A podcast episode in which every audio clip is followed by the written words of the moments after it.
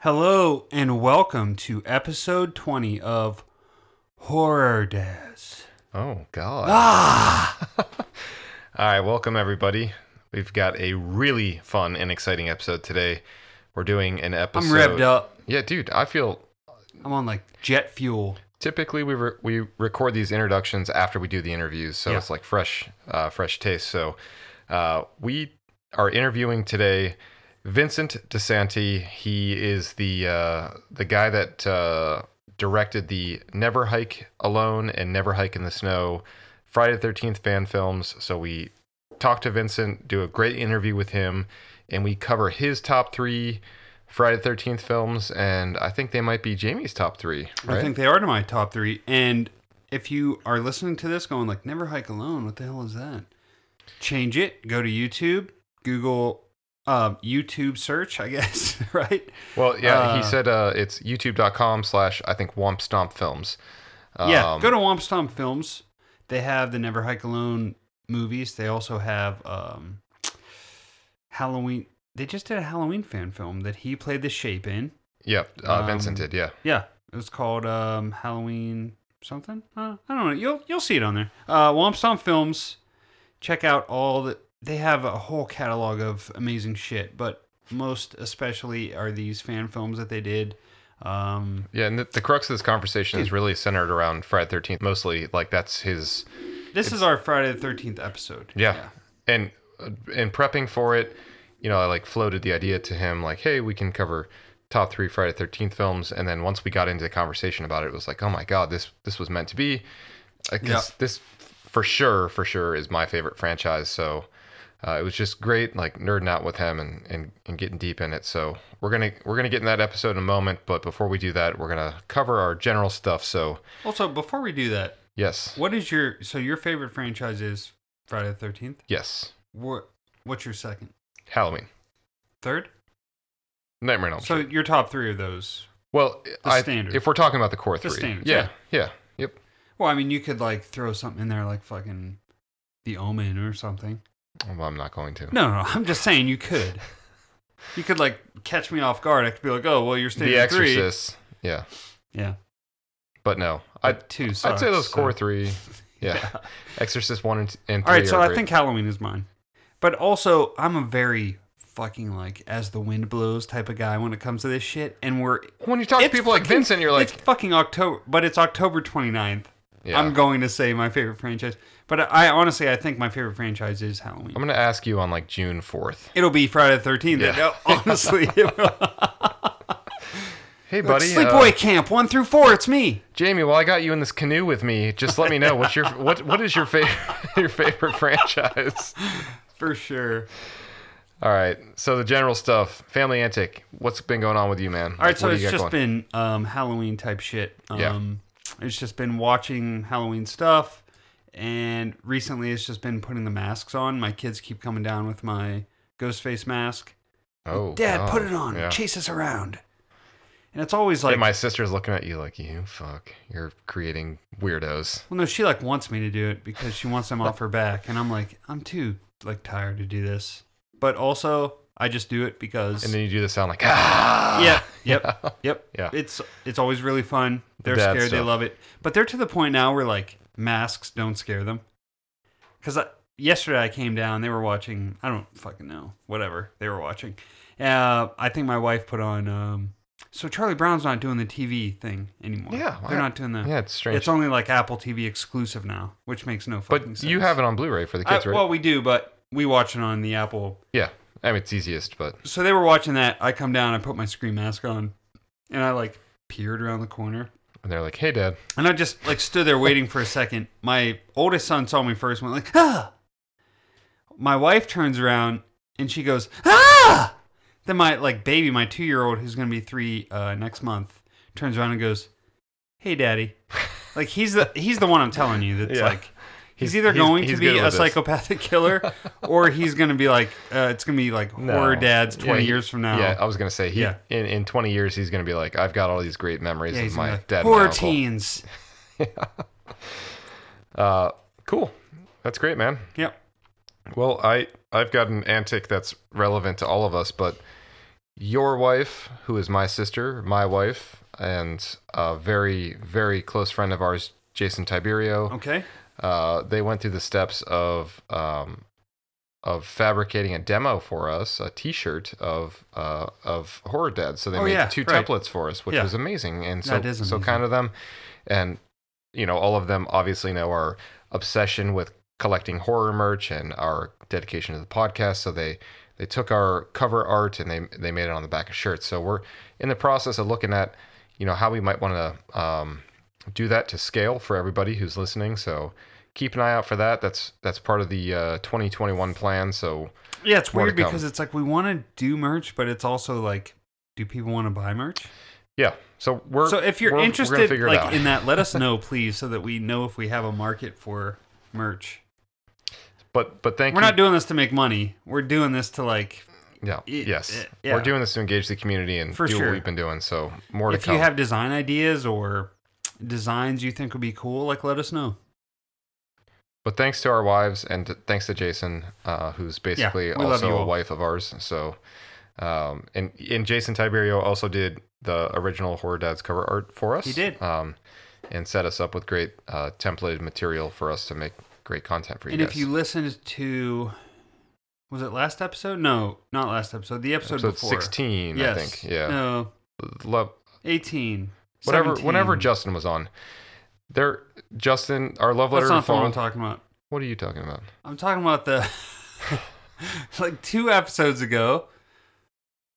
Oh, about the engagement. Yeah, Yeah. I said that I wanted Jason to propose to me. He texted me. He asked me my ring size, so I have a ring coming from him. Oh, yeah. So moving on, what have you been buying? Anything, man? Um, I actually have not been buying anything since the last time we chatted. Uh, I could lie and make something up, but I haven't. So, my Matt Pepler purchase, my David Slobodnik purchase. Yeah, I, that's all come in the mail Yeah. by this oh, point. but and- you know what we have? We have our spook bags. yes, and we're gonna open those probably by the time you listen to this, we'll have opened we them. will But have already opened them. But so John and I, not only do we have to open them together, but my wife now, has John's inserted sister, herself has in process. inserted herself into this ritual, and she will not let us open this without her. So we're gonna do it. We've had this for a week and a half, right? Halloween is fucking two days from now. Yeah. We have yet Are you to open this. depressed by the way? Like, like it's already I- over. No, I. So our buddies in Alone in the Dark, Mike, has said before that he gets depressed. I'm I'm with him though. Like, I am. I, feel you and I have both.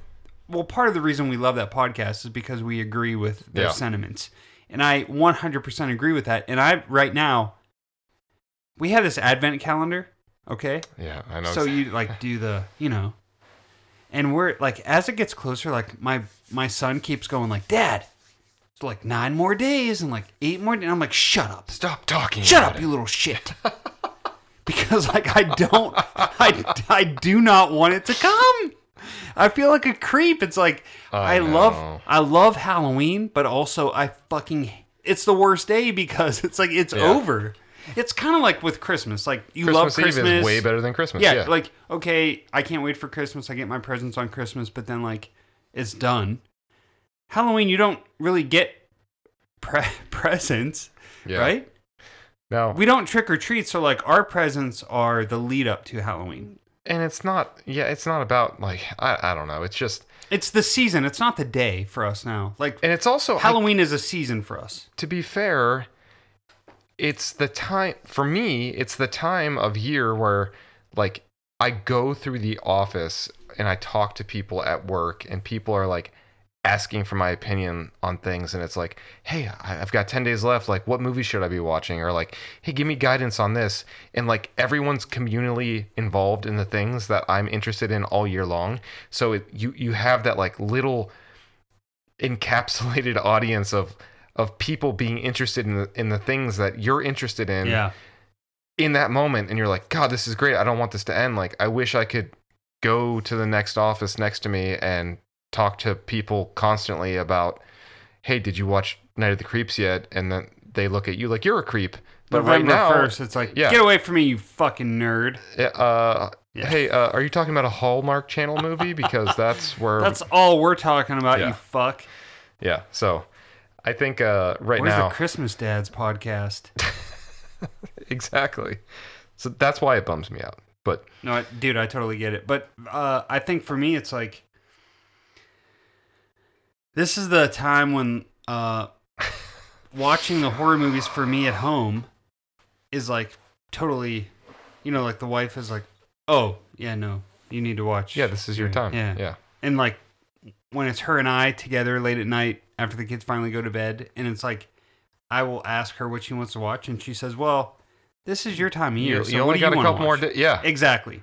And like I miss those. Oh, I miss those your times. leash is getting I a lot like- shorter, I have like three days where I can pick a movie. Like the other day, I made her watch Yeah. Halloween 2018 with me again. Well, here's what I'll say. Happy Halloween to you, and to me, and to all of us. Yeah. I love you all. I love you. I love Halloween. Go to Big Lots. I know I said that. Yeah. Go Anyways. This is the, this is the best time of the year. It just that's all there is to it. But by the time this comes out, we will all be communally depressed together. Well, I'll be sad. You can listen to this and have some kind of like. Uh, but but here here here's your here's your uh your inspiration is by the time this comes out, uh, Friday the thirteenth in November is is a thing. So this will be just prior to that, so you can rally through the Friday thirteenth films, which is a great segue for me into my next uh, it. What I've been buying thing. So I Friday thirteenth is my favorite franchise. I did not buy this new box set that came out because I just bought uh, that eight film set Yeah. uh, earlier in the year. Talking to Vincent, literally while we're interviewing him, I bought the box set because he was talking about all the great features. So that is coming to me. It'll be here November 3rd on election day. All right, so next. Goods. Uh, have also been- got this spook bag. Also got the David Slobodnik. Um, Wait, did you get that? The crew neck? yes. Is it the Slobodnik? Yep. Because I know that we had upstairs. talked about that we both got it, but then you told me that you didn't no, actually I, get it. I so had I it know. like in the cart and I didn't press purchase, so Wait, how fucking comfortable is that thing? it's great. I've did got you it go a upstairs. size up? No, no. You made the right call because I went a size up. And I was like, "Hey, Katie, shrink this," because Because she has an, uh, a ray gun that shrinks. well, do you clothing. remember? Do you remember when? Uh, well, she washes the clothes. It's a very chauvinist, chauvinist. Yeah, way to go. Jamie. Fuck. Um, do you remember we were all talking as friends, uh, like our one friend group Zoom meeting, and I was like, guys, with crew necks, should I go a size up or actual Everyone size? said size up. Everyone was like, size up. Like I remember our buddy Joey like doing the thumbs up, like Yeah. size it up, bro. Yep. I sized it up. I'll be. I will say that it's comfortable as fuck. So, No, it's great, and the and it's like a great. fleece. so- It's like yeah, it's so comfy. I It's- wore it for like three days. My wife was like, "Hey, I'm gonna have to cut that off you. There are flies. take it off." All right, so got the box set, got that. But uh, another thing, really need to just take a pause, a hard time out, and call, call to call uh, to center stage here that uh, our buddy Matt Tobin, um, we had on episode 13. We covered Canadian horror films with him. He's one of our favorite designers, one of our favorite musicians of all time. He sent us a very, very kind, wonderful care package. Came in the mail. Um, so he sent us some merchandise for his band Ritual. I can't hear what you're saying while I'm up here on my cloud, just I- fucking dude, floating. I know. Just th- thank you a million times to him. He sent He us sent us an amazing care package with a handwritten note and just just yeah, thank you so much, man. You know your ritual your merchandise and your reciprocation um, toward us is just unbelievably well received, and we just we appreciate you, man. So if you haven't, go back to episode thirteen, check out our interview with Matt. Go buy his merchandise. Uh, he does a lot of stuff with Mondo, um, vinyl artwork and stuff like that. And he's He a is amazing. staple. his work is amazing. His music's amazing. Yeah. Hit it up. We love you, Matt. Okay, watching. What have you been watching, man? We're final okay, days. so Two days I've already kind of alluded to this. Yeah. So I've been I've been kind of doing um, a little off kilter shit, shit that I don't typically watch on Halloween time, because like we all kind of watch the same shit, right? It's like Yeah. Uh, so I've been watching. I've already again alluded to this, but I've watched the Omen franchise. Oh, nice. So I've always kind of watched the Omen, right? But like never, like I've fallen asleep to it or whatever. I watched it all one, two, three in succession Never really have done that before. Um, I I I really enjoy that franchise. The third one is When you say one, two, th- Ah. like the original. yeah, the Yeah. No, not the remakes, the original one, two, and then the third one is the one with The one with um, Cotton Weary, right? The original. Cotton Weary. No, he's he's in the remake. Oh, I didn't even. I haven't even seen that one. I don't even know. Yeah. The third one has our buddy Sam. Uh, what's his face from Jurassic Park? The main dude from Jurassic Park. Sam Darnold, the uh, quarterback Jets for the. Uh, Uh, anyways, the dude from Jurassic Park is in the third installment of The Omen. He's like the grown-up fucking Damien. yeah. Uh, but great franchise in my opinion. The third one was the weakest. Um, I really enjoyed the first and the second. So I tortured my fucking self with this n- these next films I'm going to talk about. Again, I'm going off like I hate torture porn. I hate like fucking tortury shit. Anything mere, mean spirited, I think, Yeah. is what Darren Callahan said. We Yeah, totally- and I hate mean totally agree spirited with that, shit. yeah. So, in lieu of that, in in like, in total disregard of what I like, I watched the remake of "I Spit on Your Grave." Never have seen the original, so I watched the the remake. So what happened here? So, oh god, it's so hard to watch. But also, as you're watching it, you're doing that thing where you're like, can't wait to watch you die. yeah. You know, I can't wait to be complicit in your Yeah, deaths, as we it's- yeah, discussed as we previously. discussed, yes. yeah. So then that happens, and it's like you're on this almost high, like got you fucker. So at, as it ended, I noticed the second one was available to stream Wait, as what? well. So I jumped right into the fucking second one, unrated, of course. Equally as fucked up at the beginning, equally as satisfying At the end. at the end. Yeah, I, I'm not going to join you on this. Um, so. I don't expect anyone to, but I will say I found more in. It was so, I was so bipolar over the whole thing because I was watching this by myself, going like both times, both movies, going. Do people like this actually fucking exist? Because this is some of the sickest shit I've ever seen. I Like, mean, it- I'm sure that, yeah. if you exist out there and you're listening to this, fuck you and don't listen anymore because fuck off. yeah. But if you're listening to this and you want to watch something like this, where we get vengeful fucking reaction, I love you. Okay, great. Goodbye. So I'm glad you watched those movies. Uh, no one else is going to watch them, but uh, let's talk about what I've been watching real quick. Hopefully, it's something more lighthearted.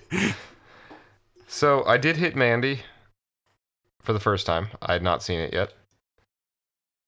I also You- wait, wait. Did you stay awake through the whole thing? so Brittany and I were were watching it, and she made me turn it off. So then I had to finish it the following day alone, because she was like, "This is a fucking acid trip," is what she said.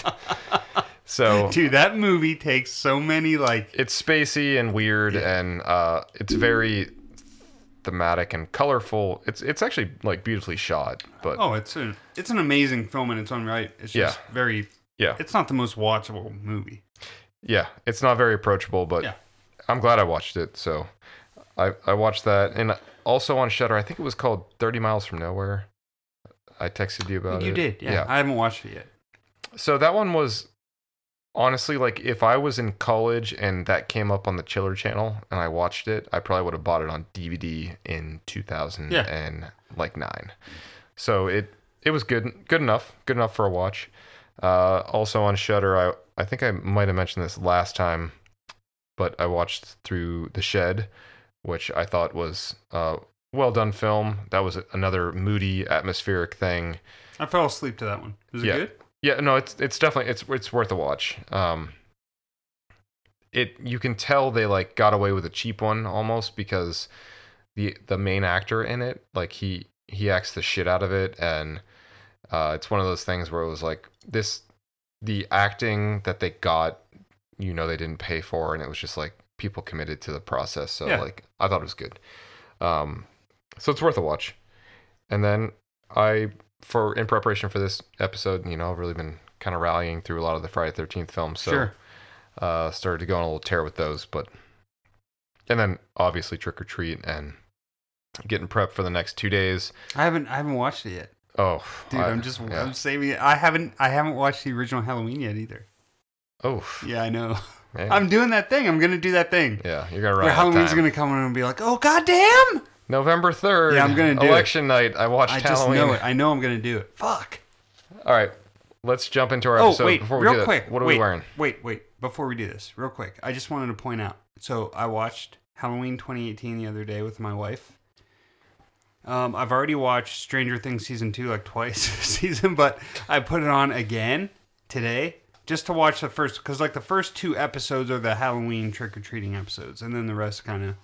Uh, but I noticed that. Do you remember when they go to that party? Steve and Nancy go to that party, Yeah, um, and Nancy gets hammered, and she like the Steve spills that drink on her, and then yeah. she's like, "You're bullshit. This is bullshit. Whatever." When she goes to the punch bowl to drink that drink, and she's like, "What is this?" and the guy's like, "Pure fuel," and he's like pounding on his chest, and he's like, "Pure fuel." That's the kid, like the comedic kid from Halloween 2018, the one that's like kind of like yeah, yeah. trying to mac on her there before he gets killed. Oh, I didn't even realize that. Yeah. He's also the one where like um Steve and Nancy are then that next day during the basketball game, she like brings him outside and like, hey, what happened to me last night? And he's like, well, don't you remember? It's all bullshit. Like you yeah, told me. yeah, yeah. And then the kid comes out again and he's like, we're getting killed in there. We need you in there, Steve. That's him. Oh, I didn't. I didn't have that parallel. Thanks for connecting those dots. Oh, thank you. What are you wearing? So, because we're doing the Friday, the big Yeah. Friday the Thirteenth episode, I'm, I I'm had to wear my garbed up. raglan, my fucking. uh I'm sure we've mentioned this a million times on this episode, but it's my Jason Machete VHS tape, fucking cavity colors raglan. Yeah, dude, that's a great one. And I also, on top of that, I have my uh, very cushy, cozy uh, trick or treat hoodie from Cavity Colors as well. I'm double cavitied up. Yeah, I have uh Get me to the dentist. the um, I'm embarrassed. I'm sorry. good night. I've now retired you as co-host, so I'm gonna go get my kids upstairs. Someone else to contribute. So I have uh the uh wonderful, wonderful Ghoulish Gary Friday Thirteenth Part Three. Uh, 3D Jason T on. Love this print. Um, I think what was it? It was distributed through Mondo, I believe, right? I think so. Mm, Sure. Yeah, we both have this T-shirt. It's great. Uh, love Ghoulish Gary. He's a wonderful artist. I also have on. I'm wearing the, that exact same pair of underwear right now. I also have on my uh, unknown soldier Camp Crystal Lake uh, pull over hoodie. When you say unknown soldier, you mean Amazon purchase? Yeah, this is or- my Jeff yeah. Bezos. Yeah, Yeah. yeah, that's what I was saying. My Jeff Bezos uh, designed Camp Crystal Lake hoodie in preparation for this episode. I will but- say that I love that the, the clean lines and Yeah, this is a good one. So we're gonna jump into our interview here uh, with Vincent. Though he is a true treasure. He really gives a shit about the filmmaking process and about the Friday the Thirteenth franchise. yeah, franchise. this guy's the real deal. Such a just unbelievable uh, treat to talk to him. So he's gonna talk about a lot, but uh, we'll we'll keep you posted on upcoming projects he might have, um, and and we'll make sure we provide uh, access to where to find his existing stuff. So enjoy this one, guys.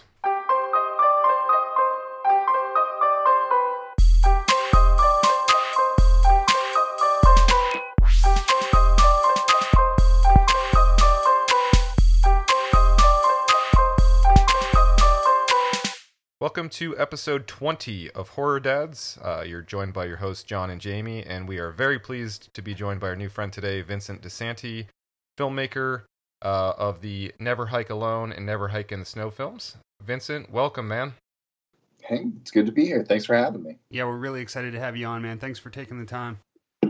Um, yeah, no, it's definitely uh, a nice break to not be sitting behind an avid and staring at screens, making sure you know the movie's working. Uh, it's just nice to kind of be on this kind of stretch to now be watching uh, the film and talking to people about it and seeing how people are reacting, and, and you know, it's been a lot of fun.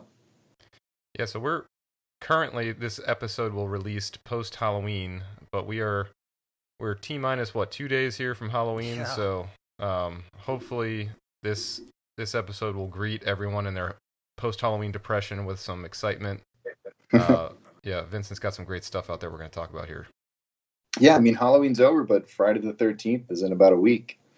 Yeah, It is, That's yeah. so you true. know? Oh yeah, my god, so I didn't even it's- think of yeah, that. yeah. Yeah. Yeah, so I think you know we got an extended horror holiday this year. You go- Going into to November, we got Friday the Thirteenth.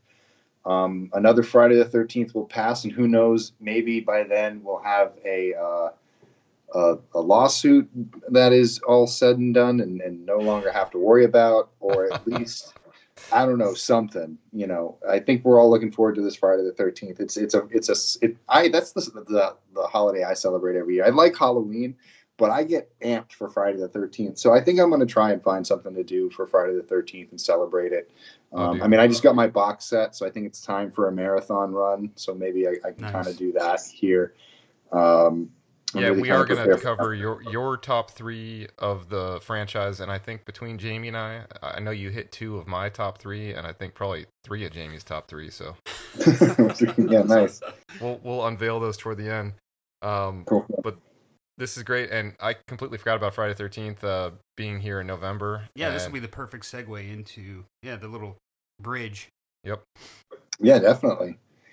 I mean, I never, it's like I, I scout them out. Yeah, I'm always like, plot when's them the on the one? calendar. Yeah, I think the next one's next August too. So yeah. The last one was the one that pretty much uh, set off all this shit. I think it was Friday the Thirteenth. We did an episode. We did our Friday the Thirteenth episode, and then the next day it was like, okay, all hell broke loose, and Yeah, it was in the middle March. of a pandemic. Yeah, Yeah, it was March. Yep, yep, and uh, yeah, March. Yeah, that was we actually. That's the funny thing. We had just wrapped Never Hike in the Snow. Like we had wrapped it in time for Friday the Thirteenth. I was about to start helping the production of Jason Rising, another fan film that I uh, am co-producing and I co-wrote. Um, we were working on that in Portland, and that's when it, the the hammer came down on like all the lockdown. And so it's been ever since then. It's been pretty much not doing much, but we still had to get the movie out and, and stuff like that. But yeah, that's when it kind of all kind of went to shit. yeah. So you got the tough part out, but then that uh, COVID presented a whole new set of challenges for probably releasing and Yeah. all that shit that comes into it. Yeah, So- I mean, it was. dude, I mean, go go ahead. I was just gonna ask. So, for those that don't know, you know, uh, Vincent has made two fan films thus far for the uh, Friday the Thir- for Friday the Thirteenth franchise. First being um, Never Hike Alone, and most recently Never Hike in the Snow, which just dropped. Um, and those can be found on YouTube, but also on Blu-ray, uh, or pre-orders for Blu-ray at this point. So, Mhm. so Vincent, I guess like talk about you know the the attraction toward the franchise and toward the idea of making fan films and your role and the productions and everything. Yeah, I mean, it's it's a little bit of a, of a loaded question. Um, all I can really kind of start with is that I never thought I'd be doing what I'm doing right now when I started. Um, this all started because I love Friday the 13th. And I always liked, like I said, like I would look forward to Friday the 13th. And as I started to get a little bit more uh, rambunctious while I was out here in Los Angeles and wanted to make film projects, every Friday the 13th, I would come up with some weird Friday the 13th movie to make um, you know, actually, we, recently started just posting a lot of them to uh, our Friday the our our Womp Stomp Films YouTube page. Um, they're little stop motion things or little like snippets from a Friday the Thirteenth movie with some stuff on it. Um, and you know, it was just kind of a way that I'd always drop something on my timeline because my friends have always known me as the Friday the Thirteenth guy. Um, I'm always watching the movies. I'm always making people watch the movies. Anytime it was movie night, I would be like, "Oh, we're gonna watch four through six. and like, they were like, "Oh God, not again." I'm like, "No, it's gonna look. Watch this. If you pay attention to that." And like, I was just like nerd out. You know, I wore 13 on my, on my sports jersey and in in all of sports that I could when I was allowed to. Um, yeah, it was just I just lived and breathed it. And so at some point, I came up with the idea of Never Hike Alone, which is supposed to be a five to six minute long film. It was just supposed to be a short. I wanted to kind of expand my boundaries as a director. I was starting to come up with ideas to try to like make little short films and maybe make stuff for YouTube. And if we made something solid enough that maybe it would garner the attention of maybe Friday the 13th franchise.com. We could put it on some forums. Some maybe some of the fanboys there would kind of like want to discuss it and talk about it and talk about the theory and kind of nerd out. It was really just for like other Friday the 13th fans. Uh, and it wasn't until um, we made that first trailer and we were coming up with an idea of what would sell as a trailer kind of thing. Like we had an idea for what we are going to do for the story, but the trailer kind of made it. We realized that there was a bigger story there, and it was literally in, in the process of making the trailer. It went from one film to the next, in, the, in just literally in a day. I went screw that story. Like it's a guy fighting Jason, and we came up with this whole other bit where we shot the back half. It was literally just me and Andrew, me in the Jason costume, Andrew in his costume, passing the camera back and forth. That's and incredible. figuring out this little sequence, and it became Never Hike Alone's first trailer. Um, and that was the trailer that people watched and thought was a thought that was the like the found footage Friday the Thirteenth official thing. Somebody ripped it off, put it and mixed it with the Friday the Thirteenth part, uh, the remake trailer, and then everyone thought it was the new Friday the Thirteenth. That got a billion views, and we got forty seven thousand views. So we kind of like saw that we're like, Damn. okay, we didn't get credit, but that shot off pretty quick. That was kind of cool, and we might have something here. And in the process of that, or at least like an attract like a, an appetite for the for your concept for your idea. Yeah, I mean that. I mean, yeah, no. Once we saw that that that idea was taking off, we we knew that we were onto something. But what made it even more special was the people who let us shoot at, on their property told us that there was an abandoned camp down the street. We were better off shooting out there because they, we wouldn't have to deal with anybody because it was out in the middle of nowhere. And we literally found an abandoned camp out in the middle of nowhere that the locals said, "Go and shoot there, and it's yours." where where And- was That that is filmed? amazing. I meant to. I meant to. ask This that. is in it's in it's located in a place called Angeles Oaks, California. Um, kind of on this back road that you'd never know was there if you didn't know where you were turning. Um, it looks just like every other road that you've seen, um, and it's a treacherous little drive, or it was. I mean, now you can't even drive it because the road washed away. But it, and it's amazing that the road washed away like after we finished the film and stuff like that. We don't need to get any more big kind of cars up there yet. Um, but uh, you know, at the end of the day, we, we found this complete camp that was all intact, that had all these rooms that we could set dress, and it became what if you stumbled onto the actual Camp Crystal Lake? Like, what if you walked like through its doors and you could look under every nook and cranny? How cool would that be? Like, as a nerdy fan, if you could get like a golden ticket from Last Action Hero and step through the, the, the screen and go like while they're out doing stuff, you're like, okay, I know where Jason is. I'm gonna go over this cabin and kind of look around and poke around and see what's in here. You know what I mean? I mean, I would do. I would. that- eh, Other than my kids, I'd give up anything for that. and so that's what that's what it, it became. It was literally like we it, any room could be any room we wanted it to be because we could always just change perspective and make us feel like we were in a completely new building or make it feel like two buildings were the same building. Like it didn't matter. We just had rooms and sets, and we could connect them like Tetris pieces, however we wanted by visual, by visual, by you know, by visual language. And so it that became like the big thing. And one of the things that we're actually going to start posting on our YouTube very soon is some of the uh, test assemblies that we did along the way to say like, how do these scenes work? They were like basically our test pieces while we were trying to raise money and trying to shoot for things for free. Um, like some of the failures that we had. And you see, like, where we got really close, but the consistency is not there, or like the final piece just isn't there, or there's a missing kind of element to it.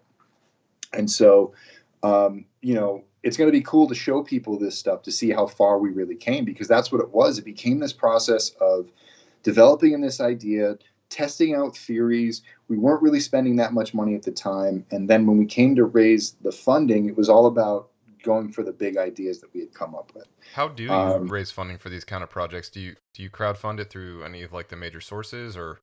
Yep, we went through equity. Kickstarter for the first one. Um, it failed, but we went through private equity, uh, where just a bunch of people came together. We all put our money together. Um, you know, I put money in, my family put money in, other people came and put money in.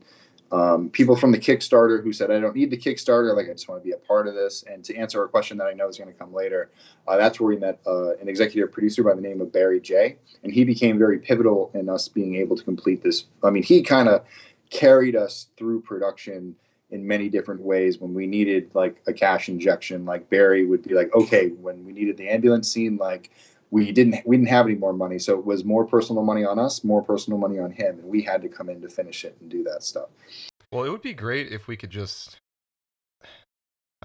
If we could petition you to direct uh, the next uh, installment of the franchise, yeah. that would that would be ideal because we were just talking. Honest to Christ, not blowing smoke, um, because you've been kind enough to spend time talking to us about this. But like, th- this is a an annual staple for us. Both of uh, you know, Never Hike in the Snow just came out, but uh, that's going to be in the rotation. Oh, that'll be a like after I watch the thing, I'll put that on. Uh, dude and Yeah. and they're honestly really good if you have not seen these films they're on youtube you could watch them for for free tonight and they're fantastic Yeah, no, I actually I'm blown away by the the product that you put on film because I've watched I, I've watched a few I don't watch many film films because the ones that I've watched I've been so like they're kind of what you expect, you know? It's like a film made by fans that's subpar. Uh, like I watched a couple Scream. I'm a huge huge Scream fan. I watched a couple Scream uh, fan films and they were yeah, they were fine. Yeah, they were they're they were well they were good like- for what it was, but it wasn't like this isn't something I could like watch in a theater and be satisfied spending 15 bucks on. I could watch Never Hike Alone in a theater, pay 15 20 bucks and be totally fucking pleased. Yeah. You know? completely agree Yeah, the, I mean- the cinematography is like it's it it blows me away how good it is. Well, thank you. I mean, that's, I mean, it's, it's the work of a lot of, you know, it's a lot of hard work of a lot of people. Um, and we all just kind of rally around the, but I, you know, it's weird because it's odd that this is a fan film because obviously I'm so passionate about it.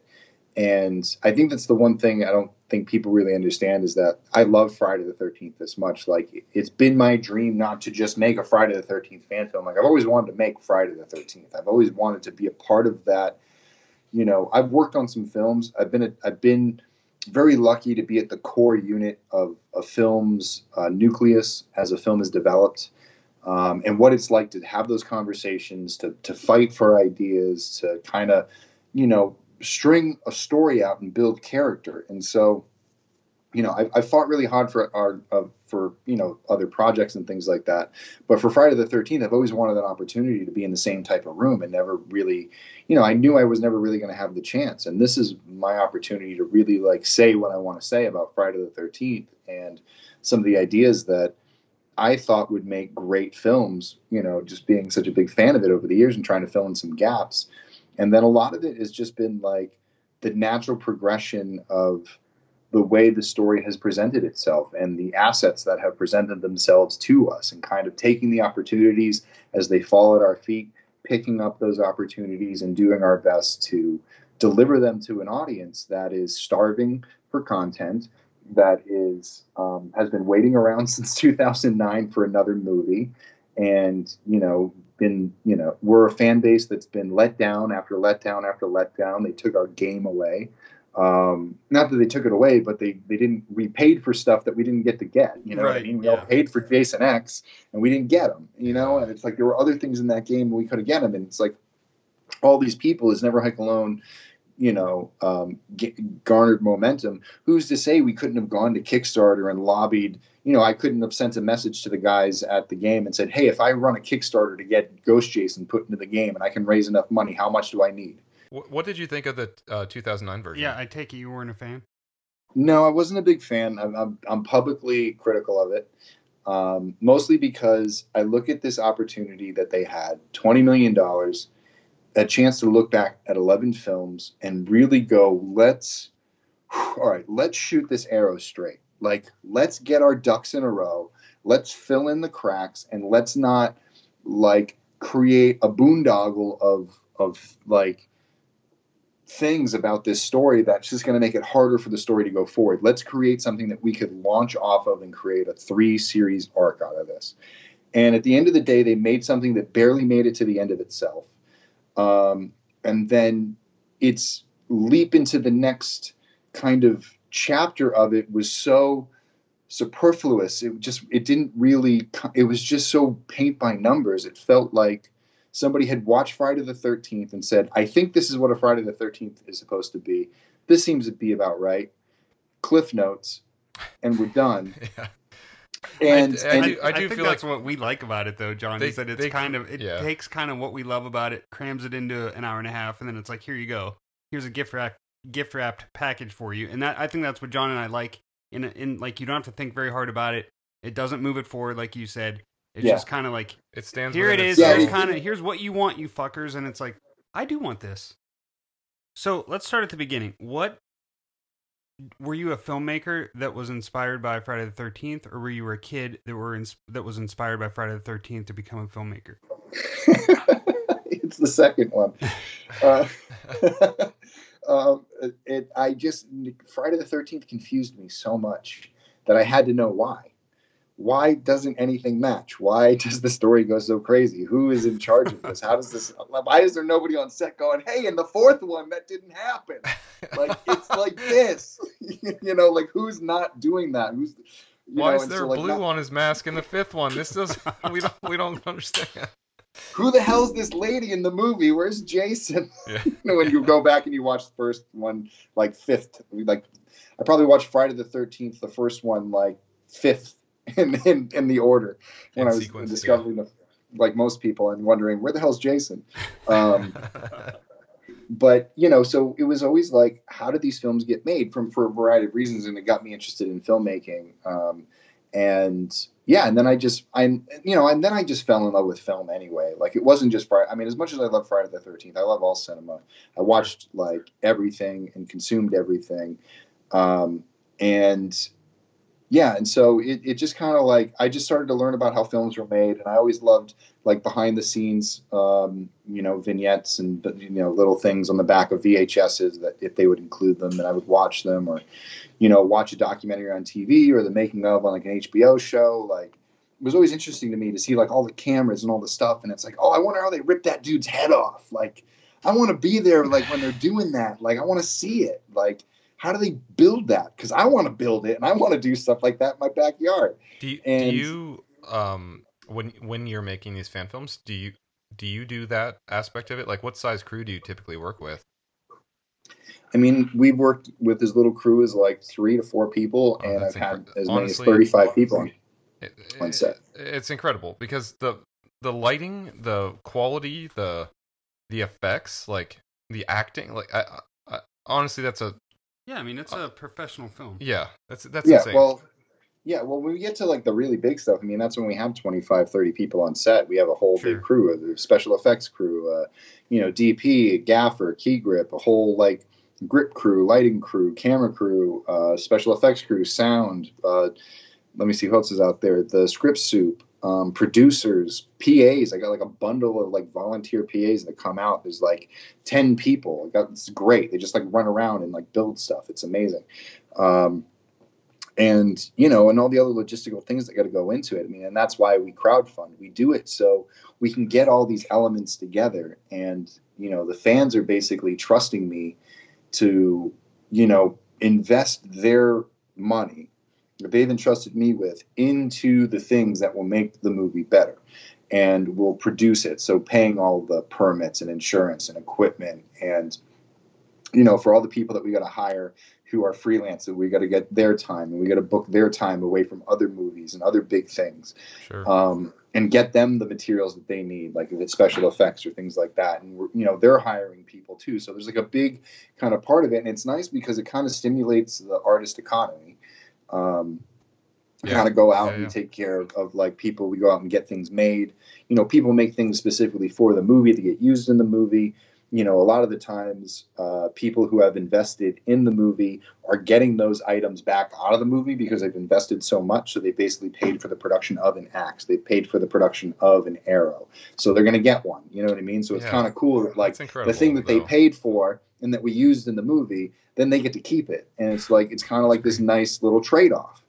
Um, Let me know where to send my check for the next installment because yeah, and I let everybody flex their, you know, their individual uh, department's muscle, and Yeah. you know we go from there. And like in the first movie, it was Chris Ellis and J.D. Martz as as the directors of photography. This time out, uh, our camera operator has stepped up. Uh, his name's Evan Butka, and you know he's a brilliant cinematographer. I met him while making The Last Never Hike Alone. We became very good friends.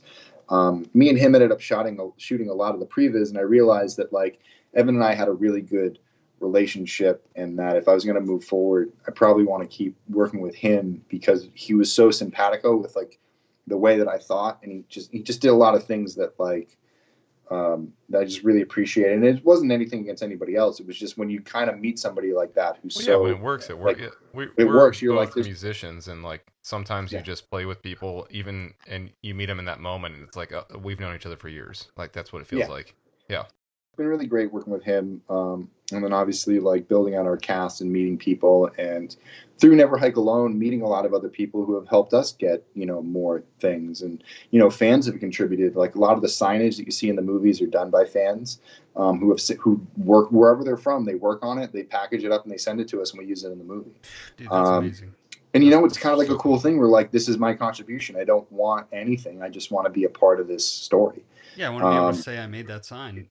You know, Mhm. Yeah. Yeah. that's amazing. and it's you know so it's like it's it's allowing people to participate in these movies the way that we've always wanted to because i mean i think it's not just my dream it's a lot of people's dreams For sure. so That's such a cool you know in the in the meantime you know because i have the support i now get to tell this story that has manifested um, kind of out of this five minute idea it's now gone from a five minute idea to a 54 minute movie that 54 minute movie had you know a 90 minute sequel.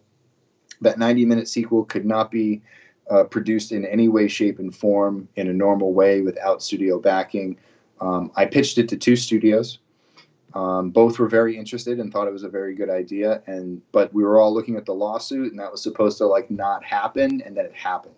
So it kind of swept that out from underneath its feet and i realized that i don't have to stop and i don't have to wait like I could make other installments, I could do other things, I could wait for things and continue pitching, or I can just make it with crowdfunding. So I split up the entries into three entries. Um, I mean, I split up the movie into three entries, so that way it was Act One, Act Two, and Act Three. And since by the time we had kind of figured out a way to do this, and I had like got done working and working off debt and working off the home video campaigns and all the things that ended up paying off for the first movie. So we talked about before most of that movie, most of that money coming out of personal pockets. Well, the way that we made up all that debt that we created was by doing the home video campaign, and that ended up breaking us even. And then that's when we were able to donate to the Penny Pines Reforestation Program. And then that director of photography that I mentioned before, JD Martz, uh, two weeks after the closure of, we basically wrapped principal photography, me, JD, and Andrew, on this wild day where we picked up like seven scenes, like inserts for like seven different scenes or like little beats. Um, JD was uh, swimming in Manhattan Beach, dove into the water, and uh, broke his neck. Um, Oh he's my been paralyzed. God. Yeah, What? so he he's been paralyzed ever since. Oh, jeez, um, man. And he's paralyzed from the shoulders down. He's back living in uh, Massachusetts, where we're both from, actually. Um, and yeah, him and his his uh, his fiancee Katrina, uh, they live together. Um, he's you know he's recovering. He's getting used to his life, um, and I'm sorry. you know doing re- Yeah. doing yeah no so you know we lost a really good friend um, that was kind of like right in the middle of everything so kind of like while this is going on never hike alone comes out does really well um, life goes on um, i end up uh, my wife and i end up separating uh, and divorcing and so i move on and i move and i'm got to get i'm picking up new work in a new line of work you know working for um, uh, live action sets and i got a job working on the rookie uh, which is a show on abc Yeah. um, with uh, Nathan Fillion. So I ended up working as a PA, a first team PA uh, for that show. So I got to work with Nathan and that entire that entire cast. I got to hang out with them for an entire season, which was was a lot of fun. Um, while we're doing that, that's when I'm doing the, the home video campaign, getting you know paying back all the debt that I have. Uh, working on this TV show, planning the next part, pitching the Never Hike stuff. The lawsuit kind of kicks me on the ass with all that stuff. And so by the time I kind of came out of all that, I was like, all right, we're going to make them in episodes. And since the winter's coming up and I have this winter idea, like, I'm going to make a winter prequel. And then we'll do the winter prequel and then we'll finish that. And then in the spring, we'll go into the next episode and we'll just kind of like bang them out one at a time. So when and did you actually film? You filmed this w- winter segment this past last winter. Yeah, from February, um, from like end of February, 21st through 23rd. And then we finished March 8th, I think. Wow. in in Flagstaff. So we went three weekends in a row. It was six days. Never Hike alone took 18 months to film. Flagstaff. took 18 months to get the 18 right months. Damn. 18. Well, for when we started the concept to when we made the first trailer, and then we started pre-production over the summer to figure out what we were going to do. From conception to there, it was about 18 months. for a Never Hike in the Snow, we went from the day we got funded, which was October 17th, 2019. We released the film less than a year later to October 13th, 2020. And that's with a pandemic. Yeah. That's with not being able to go in and do normal post reviews like we normally would. Um, and it's also with another, you know, add more tragic story to this. Our editor, Mike Appy, um, his father contracted COVID over the course of the pandemic, ended up passing away. Mike stepped away for a couple of months to take care of his family and take care of matters, um, and then came back. So we didn't cut for two months. So, um, and then I had to deal with, you know, earning my rent and going out and trying to, to do things. I ended up kind of scurrying off to Flagstaff to go see my brother for a little while. Um, and then doing what I could, you know, for other parts of, you know, I still had stuff from the campaign and stuff like that. So I tried to help some people out with some props and things like that. Man, But, that, you know, that then I, honestly is insane.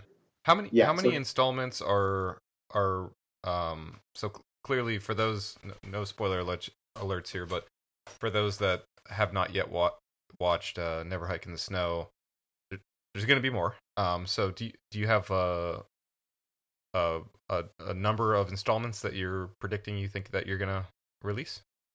Yeah, no, it's def- it's three. So the the Never Hike Alone two script, that feature film, is the next three episodes. the first film, Never Hike Alone, um, you know, 80% of the film is centered around one specific character. So, and he's charismatic, he's engaging. You're following him. He's he has his like almost like you YouTube channel or or whatever it is, so it's like self-reflective, but uh you're you're like into this character, you support him, you want him to do well, you want him to be well, right? And you're all about it and and from a viewer's perspective, I remember watching it and thinking like that first 80% separated from the end of the film, which is uh, the majority, which takes place in in um, the ambulance. That I I swear to God, when when I saw additional characters, I was like, man, this movie is so good because y- you could have gotten away with just having this the sole character who was a good actor who was charismatic who was engaging that you cared about but it was like all right i'm going to introduce additional characters here and Mhm. actual dialogue is now occurring between multiple people and then when when tommy resurfaces as the ambulance driver when um t- uh, thom mathews comes in there i, I swear to god I, I i had my fist in the air i was fist pumping Yeah. i was like this is i'm fucking revved up here so for Good. those that don't know, Thom Mathews uh, was Tommy Jarvis from from Part Six. So he he does make an appearance in in in both of these films. So can you talk about that a little bit? How how do you know this dude? Like did did you just reach out to him and explain the concept, or did you know him prior? Did you know how how'd this come to be? So uh, the person I mentioned before, Barry J, ended up making this happen. Uh, that's why I said he was so like beyond just supporting us. I mean, he made this happen. And so um, Barry had met Tom through another uh, contact of his for other reasons, and then towards the end of this kind of meeting that they were at, um, said, "Hey, you know, I'm producing this fan film. I'd love for you to check it out, and why don't you just take a look?" And so he showed Tom the trailer, the first trailer, and Tom, expecting a complete train wreck, sees the first trailer and goes, "This is pretty cool." And like he had never seen somebody make a movie with a drone before, you know what I mean? So he thought we had a helicopter. Um, he thought we had like real big money, and uh, but he didn't realize that we were doing it for like peanuts. And so I met him two weeks later, and um, I showed him the second trailer, and he was just really impressed. And I told him about our process, and I said exactly what you just said, really, which was, "Hey, we we have this really great movie." And it kind of stands on its own. And so I'm not asking you to come in and then rewrite this whole thing and make it all about you. Um, it's I want you in this movie, but I want you to fit in naturally. And we have this scene, this like kind of wraparound scene at the end where it's supposed to act like a Friday the Thirteenth movie, where you know at the end of Friday the Thirteenth, parts one, two, and three, you have a character, you know, whether in a canoe or sitting against the window, that is attacked by something in a dream sequence. Yeah. And then all of a sudden you go "Boodaloo, boodaloo," and you wake up the next day and, so- and you end up in an ambulance and or like the police are there and like everything's fine And- oh, And- thank God, we're okay. yeah so we wanted to pay homage to the old Friday the Thirteenth jump. You do uh, a dream sequence with ends in horror, and um, you go and you land in a safe place and you drive off with the character. And so I had been wrestling with the notion of we're going to kill them all versus he's got to survive. And originally it was just a it was an ambulance driver it was the two emts the the door opening was supposed to be a jump scare and um, you know come out of nowhere thinking that it's jason and then you know they were gonna drive off or jason was gonna get the driver kill them kill the next guy kill the girl kill tom kill kyle and that was the end of the movie and then I said, How great would it be? You watch this movie, you've been watching it for 45 minutes or something like that, and you're like, Damn, that was really good. I can't believe they got away with this with one character. And then other people show up, and it's starting to really feel like a Friday the 13th film now because, like, they're saying weird things, they're acting kind of odd. And it's almost like he's died and woke up in a Friday the Thirteenth movie in a way. Yeah, like and, kind and of you want so bad for everyone to believe like and, and, this is within this film and you you do this successfully but like it's within all the other ones you're like it you've been through this journey with the sole survivor remaining and in this Mhm. case there aren't he doesn't even have like the collateral damage that the others do through their narrative in the other films because he's alone he's like Yeah. no you you don't get it like he's back And- yeah, you don't get it. Yeah. and you're like pleading you're like no you everyone you must understand like you don't get what's you at stake here I saw him. He pulled an axe out of his neck, like you Yeah. know. So it's it's that it's kind of, you know. And there's some tropey things going on, and as you're kind of like wondering what the hell's going on, all of a sudden, and this is really this was my favorite part about this because when I met Tom, this was January 2017. This movie didn't come out till October. No one knew about this, and this is what I told Tom. I said, when you open those doors, heads will explode, fans will jump to their feet like people will cheer, people will scream at their TV. They're gonna yell, Tommy! Like they're gonna go nuts. Yeah. And I was like, Friday the thirteenth fans, we need this right now. Like, we need to feel good. Like, because the franchise really isn't doing much. And I think that you will melt the hearts of, you know, a bunch of child men. Um Well, and you got two like, child men that have children, Yeah. both of whom melted, so you you did it. yeah you- you so did it. and yeah and so we came up and so it was it was a challenge because we had two different endings which was we get death and everybody dies or everybody lives and we don't have any death and everyone gets mad at me um, and then we came up with the idea that like something would happen outside the van to tommy. We wouldn't see what that is because we didn't have the money to pay for it. And we could just come up with this clever oneer where the camera just keeps swinging around the inside of the of the van. And everybody can get dispatched to like kind of off screen.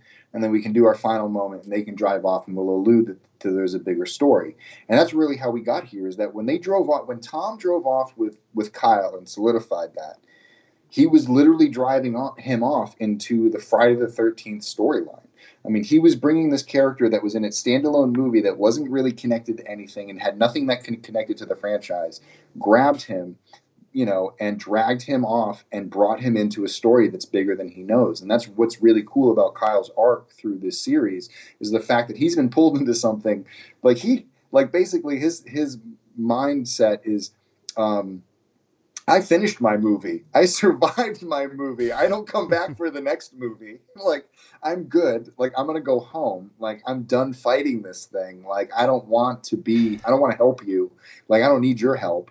Like I got out. Like now that. I'm out. Was that a And- vision you had the whole time? Uh, you've been- you've discussed sort of like where you're going to go with it. Did you have the entire vision uh, to begin with, or has it kind of you know led to where you're going now? No, it was more like as soon as Tom signed on and I, I came up with the idea of them driving away, the idea of what happened next, I want to say the story instantaneously like played out in my head. And Gotcha. I, I remember I couldn't write it fast enough. And I sat down and I storyboard, not storyboard, I carded the whole thing out, um, put each scene up, broke it all down, and I had the whole sequel ready to go um, pretty quickly you know, I had scenes written, I had moments written, I was coming up with like a sizzle reel to kind of put it together to try and get it made. Um, and that's what I was really working with at first. And then over time, I just sat down and procured out each moment and really wrote it in as I was getting, you know, as you know, as life was going on, I was just filling in the cracks in between time. Sure. I showed this film to uh, a couple people at work.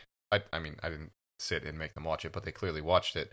Uh, and somebody at work today was saying to me, like, I, I can't believe, um, the, they were, they said, I can't believe the production value for the effects, like, especially the way you open, um, Never Hike in the Snow. That the that's that initial sequence is Oh, so. God, I love that opening sequence. Yeah, it's. Mm. I mean, it's beautifully shot, and it's it's. And the way it ends too. yeah, it's incredibly the- oh, grotesque, and uh, so good. the Thank you. practical effects are they're great. But um, someone was like, "Man, for a short little, uh, short little snippet, like it was so well done in terms of practical effects." Yeah, no. If you're listening to this and you, you're thinking, "Oh, fan film," and you haven't seen it, like, you're, Get in you'll there. be yeah, Yeah. you'll be very pleasantly surprised. unbelievably surprised. I mean, this isn't this isn't some you know lowbrow. Me and John filming each other in the backyard. This is this is legit shit here. This is most certainly my favorite franchise as well. Um, your description of yourself at at having Friday the Thirteenth parties. I remember back before having kids, like having everyone come over on Friday the Thirteenth, and I would run Mhm. around with red food dye, and I would dye everyone's uh, beer red to make it blood colored, and uh, I would I would do yeah, let's watch let's watch four through six Yeah.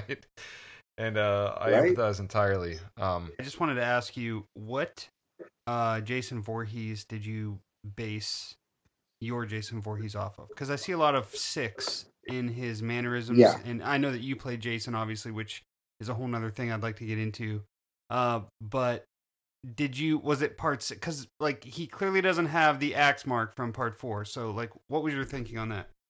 So here's here's let's go down the nerd highway. Um, so basically, this is a derivative of Paramount Jason, and if where I cut the cord is part eight. So after part eight, where it becomes New Line, that that goes bye bye. That's that doesn't count. There's no Jason Goes to Hell. There's no uh, Freddy versus Jason. There's no well, I'll get to Jason X in a second, um, and there's no remake. So it's like and, and it mirrors my fandom. I feel like one through eight, I was still watching the same Jason, even though as crazy as it got. I still felt like this was the natural progression of the story they were telling. So where does it go from here? And then the story took a very hard left turn at Jason Goes to Hell, and, it's, and it hasn't been back since. And so yeah. this Jason is the Jason that got spit back out into the Atlantic Ocean uh, after uh, Friday the Thirteenth Part Eight, and had to limp his ass way back to Camp Crystal Lake, you know, licking his wounds. And He just found out Um, that uh, the the Atlantic Ocean is connected to a a very remote lake. yes, it is. Um, and so basically, you know, Jason returns to Crystal Lake in some way, shape, or form. Um, the mask from that movie was left behind and melted. Um, and we're going to remember the, the the the part four mask was either taken as um, evidence or Tommy had it and it was broken by part seven. But either way, the mask that he was last wearing was broken in part seven, so that mask was gone anyway. And then this kid somehow had a great replica of it with the axe mark and everything, but Yeah. that one got melted. So Jason, in my head, was actually it was time for him to be reborn. It was time for him to like all like he shed his entire clothes from from the previous version. He shed his mask from the previous version, and he has to take on a new form. Now, in the modern films, after Jason uh, goes to hell, they did try to start this jacket trend.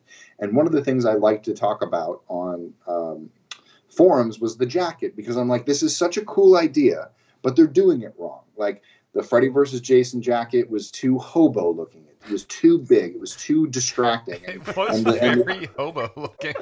That's a great You know, he looked- it.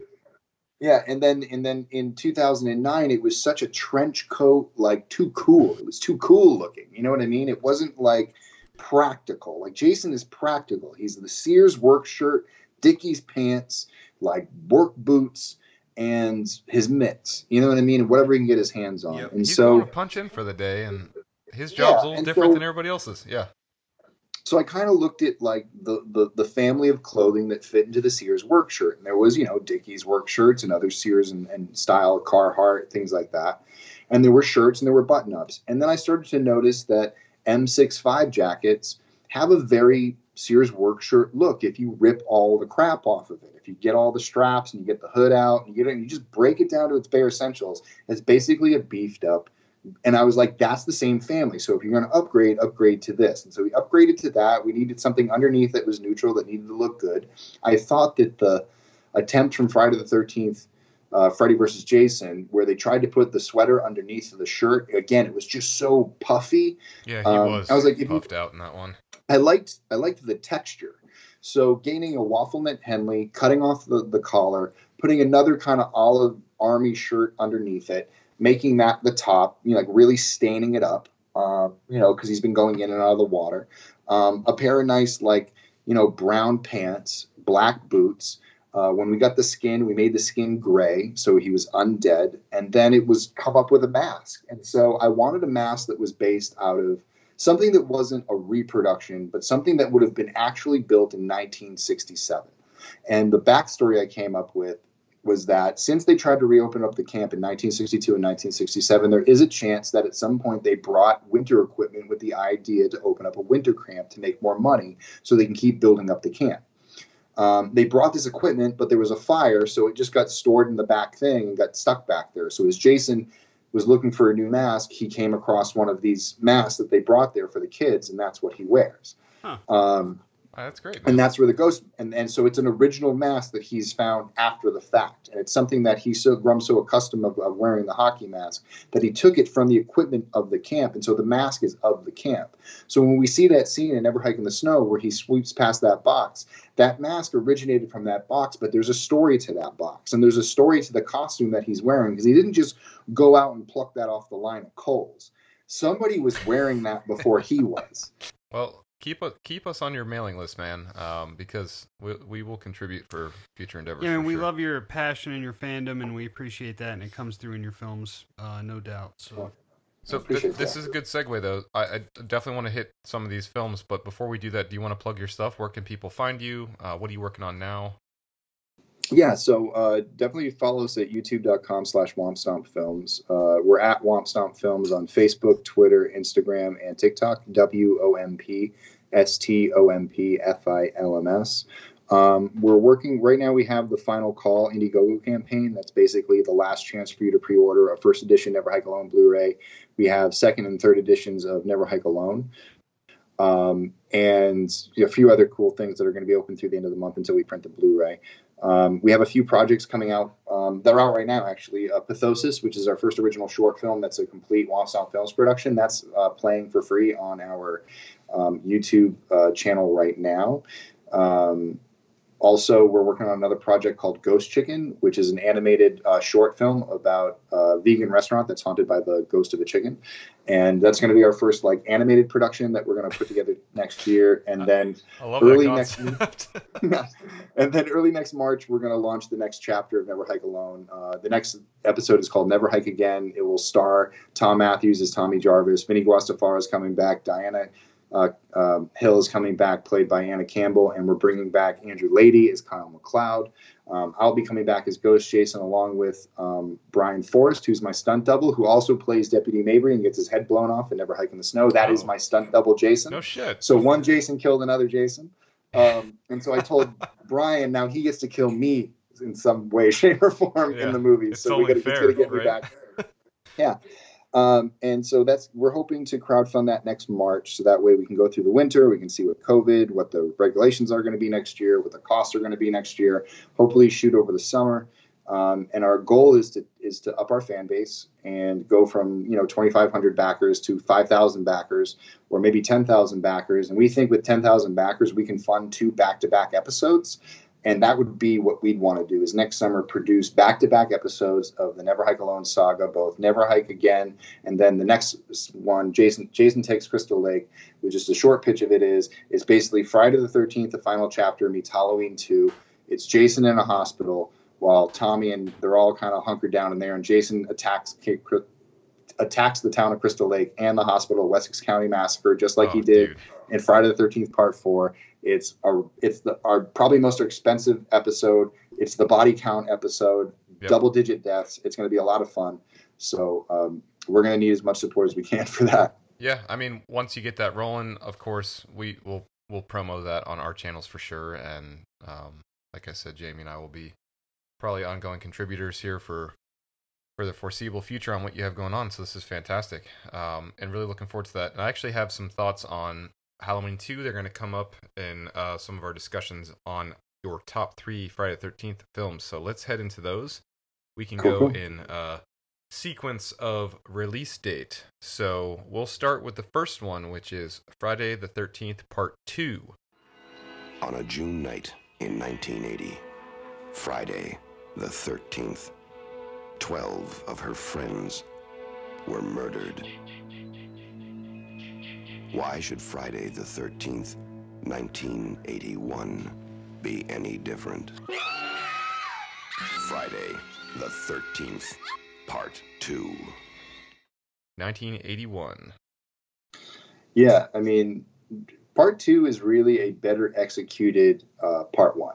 Um, you know, I think that there was a passion there for Steve Miner. Oh, Um, fucking! I that- love. By the way, Steve Miner, he did what two and three, and then Two and three, yeah. he also directed then- House and Halloween H two O. I love that guy.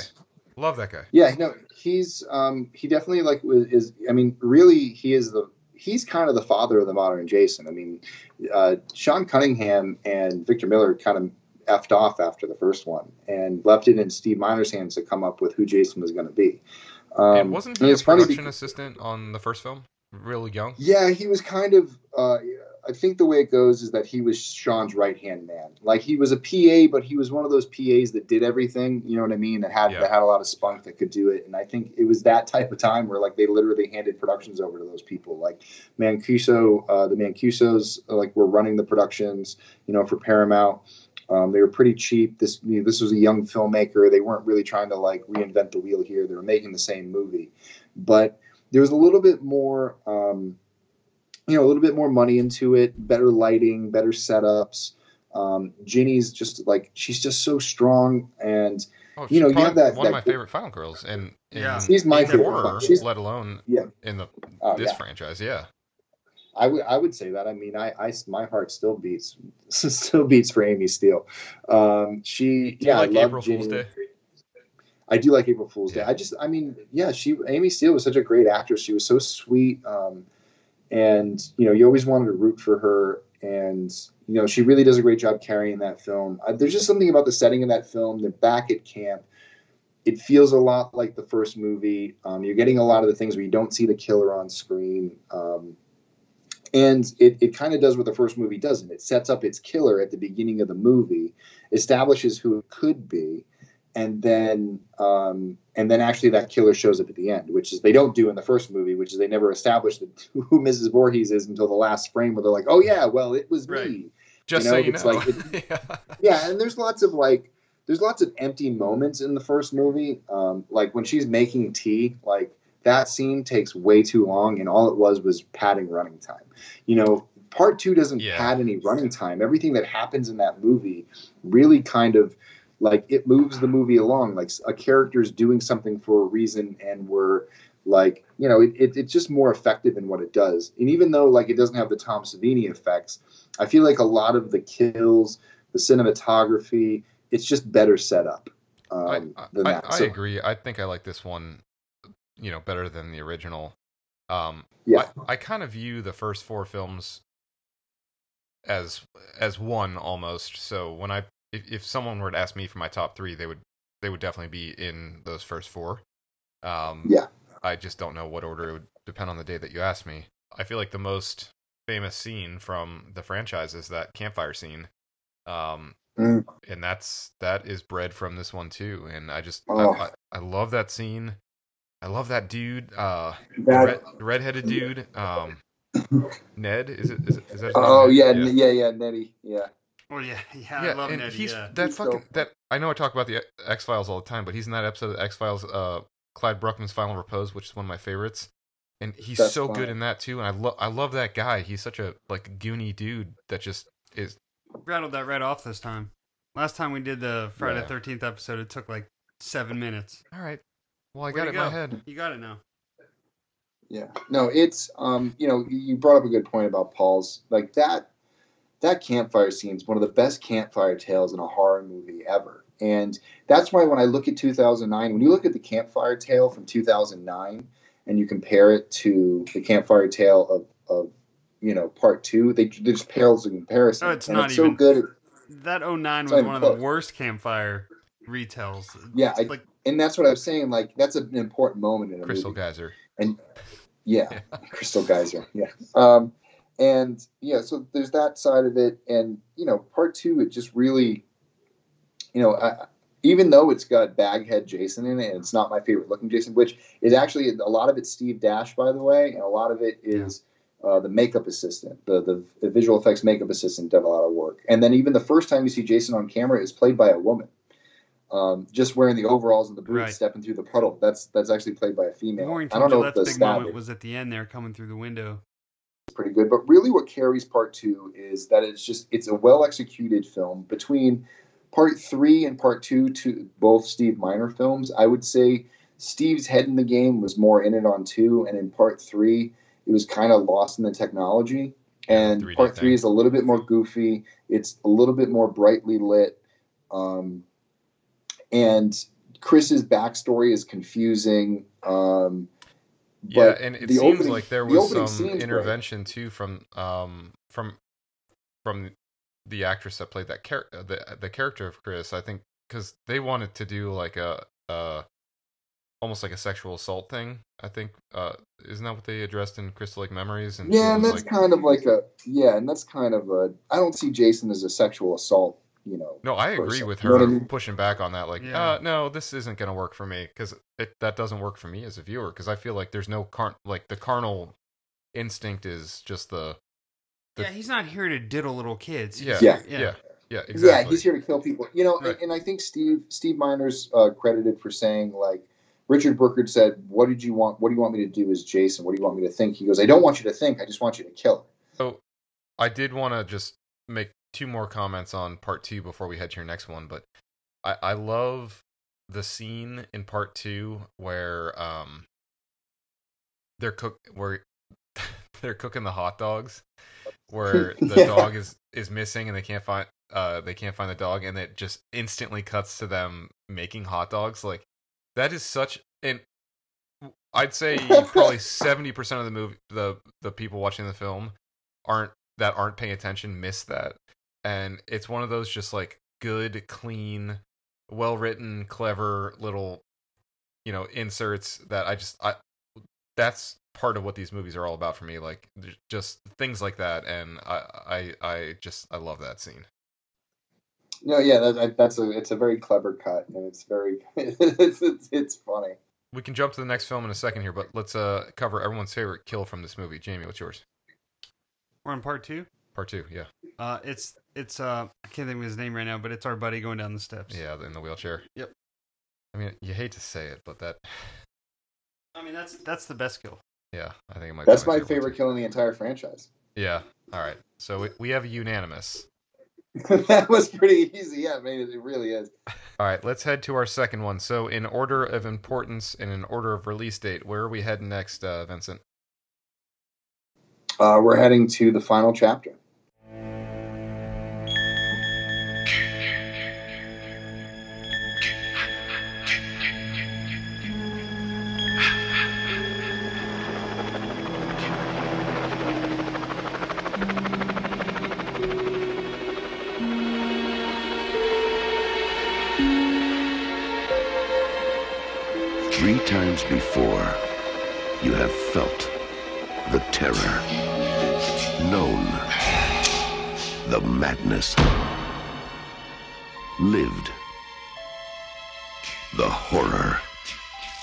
But this is the one you've been screaming for. Friday the 13th, the final chapter. Friday Thirteenth, Part Four, the final chapter, The last one. the last one, 1984. I love this movie Yes. so much. Yeah. So uh, th- Yeah. this this is definitely I would say my my favorite Friday Thirteenth personally. Um, I love the mask in this one. Uh, Joseph Zito, great director. Um, and watching his commentary and the direction of the film and his story behind it and him telling the story about how he got brought in. They were like, "Yeah, this is the last one. Like, uh, the franchise is done. We're gonna kill him off. So like, make him real dead. You know, Tom Savini coming back, Corey Feldman being in this. Like, all of it stacked up to, uh, you know, by the time I got around to seeing this film, I'm only 33 years old. Um, I already knew that there were more that uh, you know, came after it, but um, still, I, I I don't know. I just I love this one so much. So, Vincent, what what are your thoughts about it? Tell us your uh, your attraction to this. Yeah, when you when you go back and you look at like the first five Friday the Thirteenth, they're all the same formula. And as far as like that formula of the first five, the best execution of the formula is Joe Zito's Part Four. Um, it's the classic uh, 80s comedy, you know, with your horny teenagers going out into the woods, getting up to hijinks. All of the characters, all of the acting, the entire ensemble cast you have like star power on screen. You have people who know what they're doing on screen, so you believe in their little stories, and you almost forget at some point that you're in a Friday the Thirteenth movie because like you actually feel like you're watching a summer comedy. The comedy's funny, the writing's snappy, and then the Jason is absolutely brutal. Um, and you know, then you get Ted White. You know, so you had Richard Brooker uh, play him in the last movie. He does, does a fantastic job but then all of a sudden like jason changes you know what i mean like jason is no longer kind of that like stumbly bumbly hillbilly that's kind of like you, you, you, know he kind of had that like persona to him in the first two movies and it wasn't in part three you know, silly. Yeah. Yeah no and you know he's got very slothy you know what i mean? And so like part two and part three i don't feel like are strong looks for jason. I feel like i understand where he's coming from but i feel like again, that look really solidified itself in that Ted White look. Um, and so Ted being that Jason, very powerful, very commanding, very brutal in his kills, um, seemingly unstoppable, the long fingernails, the darker skin, um, and just being covered in blood and like the fact that he already survived two movies and he's still going and now he's going after a little kid and you know all these different things that are kind of going on. The story weaving through the whole thing even though like the, the logistical issues of like making it look like a year had passed almost they, they almost treat it as if a year had passed because the movies had been a year but it was supposed to be one day um, yeah. Yeah. which is kind of a tonal thing if you pick up on it it feels like it's been a year uh, they treat everything as almost it's been that like Rob Dier sounds like he's been on the road hunting for Jason for like months. You know what I mean? It's literally been a day, dude. like, you know, and so like, how do you know so much about Jason? Even I, um, I, t- I completely agree with the the cast in this one is what I think makes the film for me. Um, I mean, Crispin Glover's character is so goofy in his relationship with with Ted Teddy Bear. Um, yeah that goofy oh, yeah. dance scene he has, uh, and the uh, yeah the the character I think he said what what's his name Rob Dier when he's in the car he's like any uh kids out here any uh any, any camping thing going on um also Jared Padalecki is clearly that guy y- yes yeah. yes from the remake yes he is clearly that guy I completely agree just more broodier yeah well yeah more this handsome. was more brooding yeah and his uh, hair is a little closer to 2005 when you'd sweep it over your eye. yeah, but oh, just certainly, yeah, cut a little above that. yeah. Um, but uh, yeah, I'm all about the cast on this. But I do want to. I will. So I, I mentioned earlier the Halloween 2 reference. The the beginning to this film. So I love the intro. Like probably my favorite part to all horror films that I love the way I do are the introductions. Like if if you've got a good intro I'm locked in because I'll watch movies a thousand and five times, and typically, you know, I'll watch forty percent fall asleep. Thousand hmm. and four times I'm falling asleep to the intro. yeah, yeah. So this Same. one I feel like has a really great intro. That goofy ass doctor in the beginning. Uh, holy Jesus Accent. Christmas Christ! You know, like when he's doing the thing when he's like with uh with that nurse. You know what I'm talking about? Oh yeah, yeah. Oh yeah, definitely. Um, but I did. I I definitely I sense a uh some form of connectivity. It's much lighter, much funnier, much more character based uh than um atmosphere based to Halloween two. But the uh, connectivity to having the, like the the part when they're down in the hot tub room. Is that like what you're Yeah. thinking? of? Yes. Exactly. Yep. Um. I Yeah, feel some- definitely. yeah. Some some semblance of that, or um some connected. I do see that. so. Yeah, but yeah, part four is easily. I we're we're huge Corey fans over here. Um, so Mm-hmm. we love the Corey Feldman. Yeah. Uh, I mean, Oh God, The Oh, yeah. Burbs is one of my favorite movies of all Yeah. time. So Nice. and just like everything about that, his infatuation with the masks, and you know, like Mhm. I don't know, I just love Tom everything Savini about the coming movie. back, and Yeah. All right, let's let's get into the last film here. Yep. So, Jamie, why don't you introduce this one, buddy? This is 1986.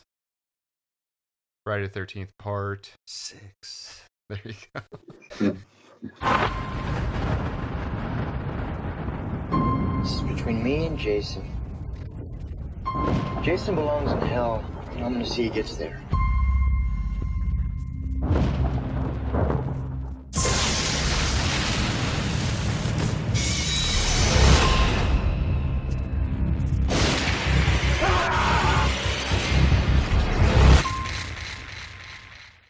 Jason lives. Jason lives. There he goes again. Just doing doing his his voice. Uh, so this one was directed by Tom McLoughlin. Um, This has our buddy Thom Mathews in it, who's been in a Yeah. couple of uh, uh, Vincent's films. Um, uh, David Kagen and I believe Jennifer Cooke is in this. Uh, who's it just I actually I have a heart written around her name on here. Yeah. I feel like I'm in ninth grade, but uh, she is uh, you know, pretty great in this. I really do think my top three is the exact same as yours, Vincent. That's funny. Yeah, I mean the, the the series usually splits in six and four. Those I think those are the two biggest pizzas, um, two slices of the pie, and then yeah, you usually got three and seven are the outliers. Um, a lot of people love the original and love to say that, uh, but um, yeah, you know, and then two gets some pretty good play. Um, and the rest are all outliers, and the rest of it's kind of like wild cards. Like everybody justifies what's on the outskirts, but the top three, I mean, six and six and four usually end up in there. If not, it's two, three, four. You know what I mean? Like it's either Yeah, the original. Yeah, it depends on where you're in. But I mean, I, what's I feel not like the- I'm new. Like I, I've been watching this movie for years, and I always coupled this one with Five, which I'm not huge on. Um, but in watching it again and again and again over the past like two, three, Yeah, because I've been pushing you like, dude, I know, dude, I- really, come on. and this is without a doubt my favorite franchise. But Yeah. the reason it's my favorite franchise is because of the first four films. But now Right. I feel like it's my favorite franchise because of the first four films and six. So I'm like I'm I'm team six like yeah. all the way now. Uh and in in rewatching it so many times, there are a couple things that make this a movie I, I love, but I feel like this is the only installment where there's like an almost romantic, like will they or won't they sort of dynamic between Tommy's character and the sheriff's daughter, the Jennifer Cooke character. And I, I feel like that is such, like you want them like he's the crazy bad boy, like also did a bad thing to start the film. Yeah. Uh but you're still rooting for him and you feel badly for him, especially coming off the heels of five. And you you look at this potential relationship and the sheriff is the the standard like authority like dad figure like okay this guy's just a dick you want his daughter to be happy you want tommy to feel comfortable finally in life and there's this like tension between their relationship so i feel like their relationship carries a, a really cool dynamic through this film too Yeah, and she's I love her because she's witty and uh, Yeah, dude. sarcastic. I and agree. Just so good. And she is defiant too. Yeah, defiant. Yeah, she's the perfect like teenage. she has a daughter. heart Yep. around her name on my my book right here as she should. Also, we have badass Alice Cooper song throughout the whole movie. Yeah, Yeah. definitely. I mean, part six is just. I mean, it's it's really the moment where Jason became like the uber pop culture icon. You know, he became. Yeah, that was like the height of like the. Freddy Krueger days, where like Mhm. the slasher was king at the time. yeah Yeah, and it was just really, um, you know, it was one of the first movies that I watched. The ending is like it's got to have the best ending in the entire series. I mean, fighting out on the lake, like it's so thematic too. I mean, to think about, and I love the whole line, like, you know, we got to return him to the place where he originally died. It felt like they committed to something. Like, oh, they said he's dead. He is an undead thing. He keeps coming back from the dead. Tommy fights him, buries him in the lake, and like just the fact that he was still out there. Um, the effects in it are amazing. The production quality, like we step out of the world of one to five and we step into like the real, like high budget kind of Hollywood feel of a movie. And they really got a Hollywood feel out of that movie. Some big stunts, um, some they- big effects. The lake is is finally like a lake. it, it's a it's part of what advances the story too. You know, the end uh, of this Oh, film, yeah. and and I feel like consistently prior it was like okay the counselors are playing in there or there's a jump scare at the end or you know that's just a thing but like it's it's part of the third act in this in this film so i i, I love that i also love the fact Yeah. that there are kids involved in this one um you, you finally see counselors that have to navigate through the you know as a parent like i, I watch this now and i'm like oh jesus christ like if my kid were there that this is a, a worse nightmare yeah, that's like the one. yeah Yeah. yeah Yeah, and you have characters that are trying to mitigate the risk. They change the name of the town. They're taking action against Jason. They're trying to figure something out. Um, you know, and you know, at the heart of all of it, you got Tommy. And I think that like one of the things about people really being down on part five is like part five is best enjoyed when you watch four, five, six right in a row. And you don't pay attention to the silliness in five, but you pay attention to what happens through Tommy and what that means about Tommy's character at the beginning of part six, which really has a payoff. Yeah. So all I all that completely you agree struggle with through, that. If you watch Yeah. three, four, five, you're gonna be pissed. If you watch yeah, four, five, six, or five, six, seven, yeah, I, I completely agree. Before before we we wrap, I have to talk real quick about the court court uh, and his character and the scene on on the Winnebago or the you know the mobile home. That whole scene, that whole sequence is hilarious. It's so like over dramatized, and it really, again, the reason we like these movies so much is because we we connect with or like the uh you know the counselors or or the the crew um involved in it that's trying to survive the experience and his his his, his whole sequence is hilarious being on there and that the woman he's with when she's just like you're the best the best just it's so funny and it's so over the top and and both those death Just scenes are with their hair the whole time. and- Yeah. yeah. and and the power goes out and watching uh crystal lake memories the the history about like the uh they the everyone was pissed with the the director and so they put his favorite like cooler on top of that uh oh, yeah. I love yeah. that. they put his cooler on top of the When they uh crash the RV. the trailer yeah. before or the RV before they they they crash it you can see it flying off i just that whole dynamic that whole thing i, I love uh the history to it so Yeah, the, the revenge story is really funny to, to hear to listen to that story. I, was- now I look for it and you're always like, there it goes. Yep. Yeah, I do. I, I do the same I thing. do the same thing, and every time I see it, like I'm, I'm like smiling. telling my wife, like, "There's the cooler," and she's like, "Fuck off." Yeah, I don't care, goddamn cooler. Nerd. yeah, Yeah, man. I think if nothing else, you have revolutionized fan films, and um, I think that people now, when they want to make a film, they're gonna see like what it could be. You know what I mean?